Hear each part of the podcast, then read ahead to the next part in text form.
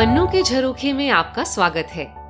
नमस्ते, मैं हूँ नेहा पराशर, आपकी मेजबान और इस पॉडकास्ट की वाचक। पन्नों के झरोखे में मैं लाती हूँ आपके लिए देश विदेश के महान लेखकों की कल्पना और कलम से निकली कुछ खूबसूरत, रोचक, रोमांचक, कभी मन को छूने वाली तो कभी सिहरन पैदा करने वाली अमर कहानियाँ। और साथ ही, हल्की सी झलक लेखक के बारे में भी और उनके देश प्रदेश के बारे में, जहाँ का नज़ारा उनकी कहानी दिखाती है। तो चलिए, खोलते हैं पन्ने और देखते हैं इन झरोकों से क्या दिखता है। आज पन्ने पलटेंगे और सुनेंगे कहानी रूस, यानी रशिया से। रूस और भारत के संबंध 500 साल से भी अधिक पुराने हैं। मुझे यह जानकर काफ़ी अचंभा हुआ कि अठारहवीं सदी में रूस की महारानी कैथरीन द ग्रेट ने भगवत गीता का अनुवाद रूसी भाषा में करवाया था। पंद्रहवीं सदी से तो दोनों देशों के बीच व्यापार का इतिहास है ही। आधुनिक इतिहास देखें तो पिछली सदी में जब रूस सोवियत संघ का हिस्सा था और अब भी भारत और रूस के गहरे राजनयिक संबंध रहे हैं और रक्षा, ऊर्जा, परमाणु और अंतरिक्ष विज्ञान के क्षेत्र में सहयोग और साझेदारी रही है। आप तो जानते ही होंगे कि राकेश शर्मा को अंतरिक्ष में पहले भारतीय होने का गौरव रूस के सहयोग से ही मिला था। और बॉलीवुड तो जगप्रिय है ही। रूस में भी राज कपूर, नरगिस, मिथुन चक्रवर्ती और शाहरुख खान बहुत लोकप्रिय हैं। साहित्य की बात करें तो Pushkin Chekhov Tolstoy, Gogol Dostoevsky जैसे अनेकों विश्व प्रसिद्ध रूसी लेखकों के नाम आपने सुने होंगे। आज सुनेंगे लेव मिखाइलोविच टोल्स्टॉय, यानी लियो टोल्स्टॉय की एक छोटी सी कहानी। टोल्स्टॉय के उपन्यास आना कार्नीना और वॉरेन पीस तो साहित्य गगन के चमकते सितारे हैं ही। टोल्स्टॉय ने अनेक कहानियाँ भी लिखी हैं। उनका जन्म 19वीं सदी रूस के कुलीन परिवार में हुआ था और उनकी रचनाओं और पात्रों में उस समय के रूसी संभ्रांत समाज का सुंदर विवरण मिलता है। एक भौतिकतावादी ऐशो आराम और रंगीनियों भरी युवावस्था के बाद टोल्स्टॉय के जीवन दर्शन में गहरा परिवर्तन आया और उनकी सोच के साथ साथ लेखनी भी धार्मिक, नैतिक और आध्यात्मिक रंगत लेने लगी। रूस में ही नहीं विश्व भर में टोल्स्टॉय के पाठक उनकी दार्शनिक लेखनी से प्रभावित हुए हैं। आज सुनते हैं उनकी कहानी तीन सवाल, जो है छोटी सी पर बड़ी सीख देती है।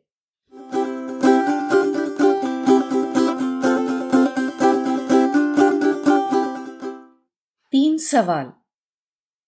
एक बार एक राजा के मन में विचार आया कि अगर उसे यह पता हो कि कोई भी काम करने का सही समय क्या है, और अगर यह पता हो कि उसके लिए कौन व्यक्ति सबसे महत्वपूर्ण है, और सबसे ज़रूरी, अगर यह पता हो कि सबसे महत्वपूर्ण काम है क्या तो वह कभी असफल नहीं होगा।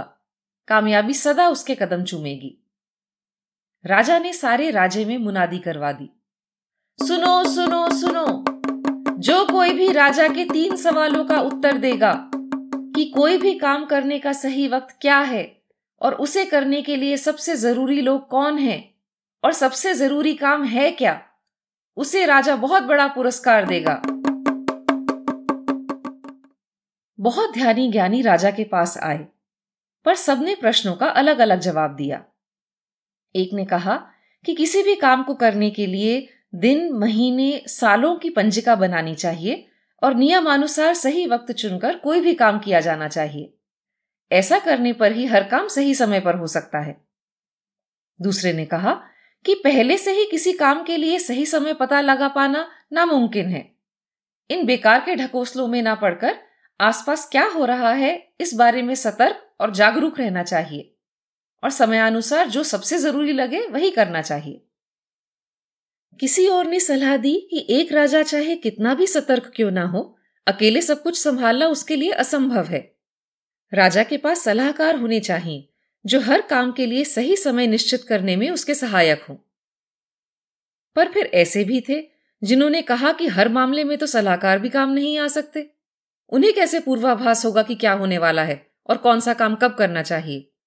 इसके लिए तो जादूगरों को बुलाना चाहिए। दूसरे प्रश्न के भी भांति भांति के जवाब मिले।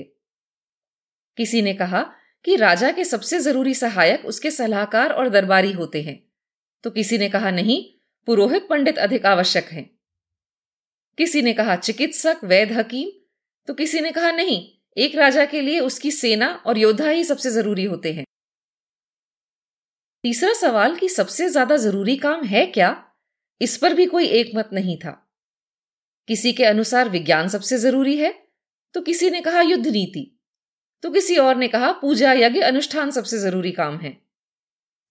राजा को किसी का भी जवाब नहीं भाया, और उसने किसी को भी पुरस्कार नहीं दिया। पर तीनों प्रश्नों का उत्तर जानने की लालसा उसके मन में बनी रही। उसने मन बना लिया कि दूर जंगल में रहने वाले एक सन्यासी, जिसकी दूर दूर तक बहुत मानता थी, उसके पास वह अपने प्रश्नों का उत्तर पूछने जाएगा। सन्यासी बाबा कभी जंगल के बाहर नहीं जाते थे और मिलते भी सिर्फ़ आम लोगों से ही थे।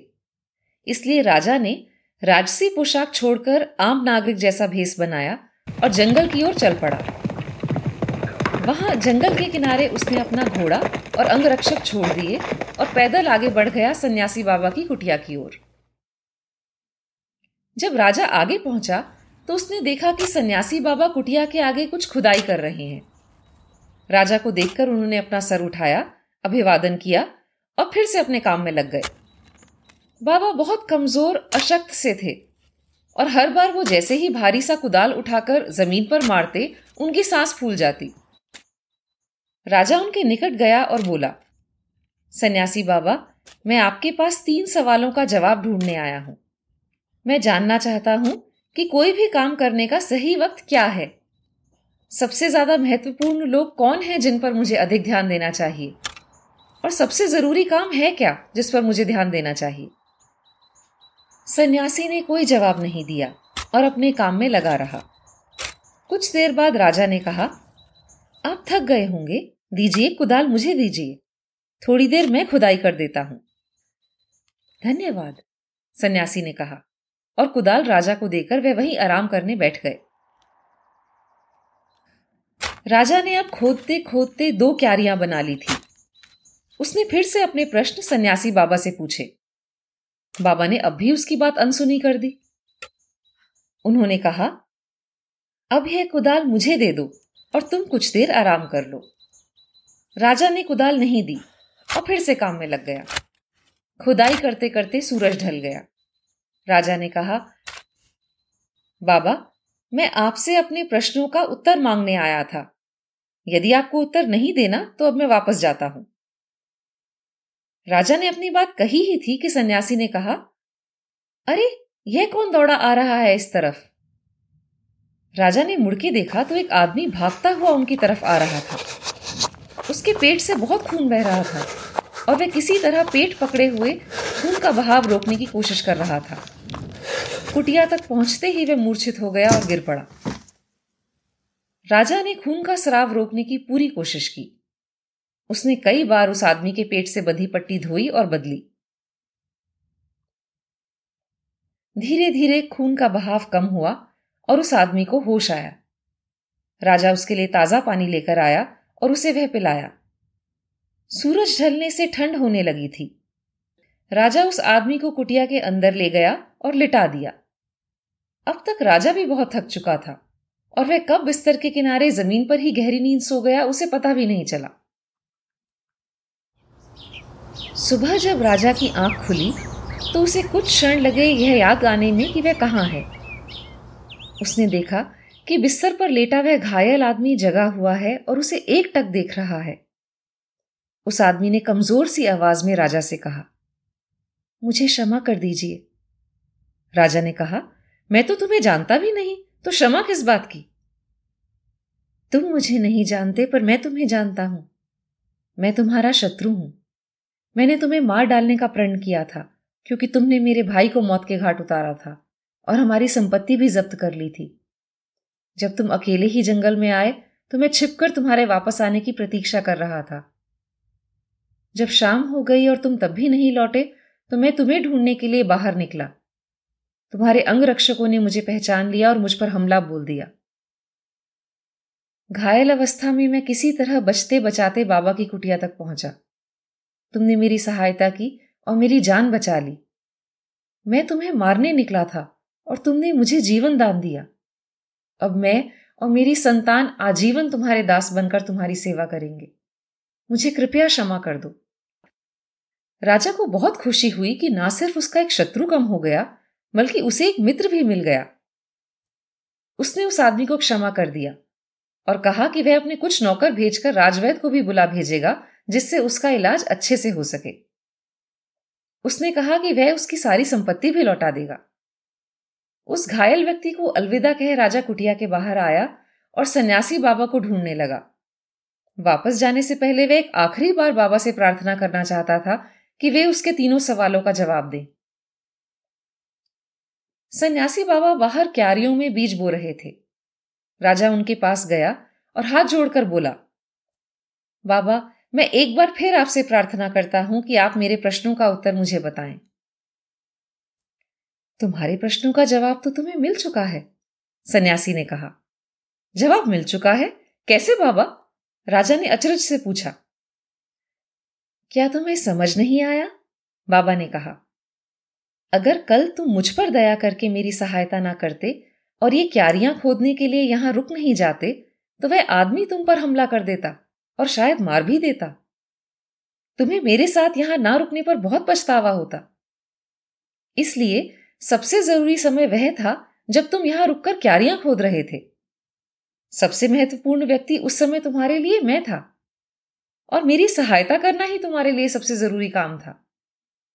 बाद में जब वह आदमी यहाँ भागता हुआ आया, तुमने जो उसके लिए किया, वह सबसे ज़रूरी काम था। तो याद रखो, सिर्फ़ एक समय है जो सबसे महत्वपूर्ण है। वह है अब, यह पल। यह सबसे महत्वपूर्ण इसलिए है क्योंकि हम सिर्फ़ इसी पल में कुछ कर सकते हैं, ना इसके आगे, ना पीछे। सिर्फ़ इसी पल पर हमारा अधिकार है। इसलिए यही पल सबसे खास समय है। सबसे महत्वपूर्ण व्यक्ति वह है जिसके साथ तुम अभी हो। क्योंकि कौन जाने अगले पल क्या होने वाला है?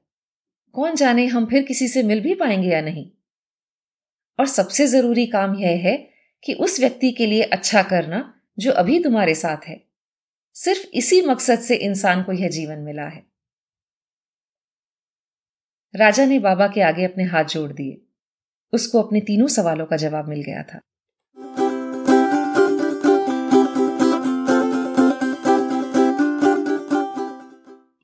पिछले एपिसोड में मैंने आपसे प्रश्न किया था कि शर्लक होम्स की कोई भी कहानी बताएँ जिसमें भारत का उल्लेख हो। जब आर्थर कॉनन डॉयल ने होम्स की रचना की थी, तब भारत ब्रिटिश राज के अधीन था। उस समय के अंग्रेज़ी साहित्य में इसलिए आप कई जगह भारत का उल्लेख पाएँगे। यहाँ तक कि उस समय इंडिया लड़कियों का एक लोकप्रिय नाम भी होता था। डॉयल की कुछ कहानियों में भारत या हिंदुस्तान का उल्लेख होना इसलिए आश्चर्यजनक नहीं है। पिछली कहानी स्पेकल्ड बैंड में तो आपने भारत का उल्लेख सुना ही था। The Adventures of Three Students में भी एक भारतीय छात्र का किरदार है। और होम्स की कहानी द क्रुकेड मैन का मुख्य पात्र एक अंग्रेज़ी सिपाही है, जिसे सन सत्तावन के गदर में बंदी बना लिया जाता है। उसका एक अंग्रेज़ मित्र ही उसे धोखा देता है और वह अपंग और विकृत हो जाता है और एक खेल तमाशे दिखाने वाली टोली का हिस्सा बन जाता है। बाद में वह किसी तरह इंग्लैंड लौटता है और अपना बदला लेता है। यह जवाब भेजा है ऋषिका ने, जो लगता है मेरी ही तरह होम्स की फ़ैन है। जवाब भेजने के लिए आपका शुक्रिया। आज के सवाल के लिए मैं आपको तीन क्लूज या संकेत दूँगी, और आपको उनके बीच क्या कड़ी है यह बताना है। आपको बताना है कि टोल्स्टॉय, साउथ अफ्रीका और भारत के नोट, रुपए यानी करेंसी नोट के बीच में क्या संबंध है? क्या सवाल थोड़ा पेचीदा है? चलिए आसान कर देती हूँ। भारत के किसी भी, यानी हर करेंसी नोट पर कुछ बना है, जिसका संबंध साउथ अफ्रीका और टोल्स्टॉय से है। अब सवाल काफ़ी आसान हो गया है। शायद थोड़ा सा गूगल करने पर ही जवाब मिल जाएगा। तो कैसी लगी आपको आज की कहानी? मुझे ईमेल करके ज़रूर बताएँ। ईमेल एड्रेस है सुनो P K J at Gmail dot com यह आपको शो डिस्क्रिप्शन में भी मिल जाएगा। कहानियाँ सुनते रहने के लिए इस पॉडकास्ट को सब्सक्राइब ज़रूर करें। अगले एपिसोड तक आपसे इजाज़त लेती हूँ। तब तक इस खूबसूरत दुनिया के नजारे पन्नों से देखते सुनते रहिए। जाने कौन सा पन्ना दिल का ही कोई झरोखा खोल दे।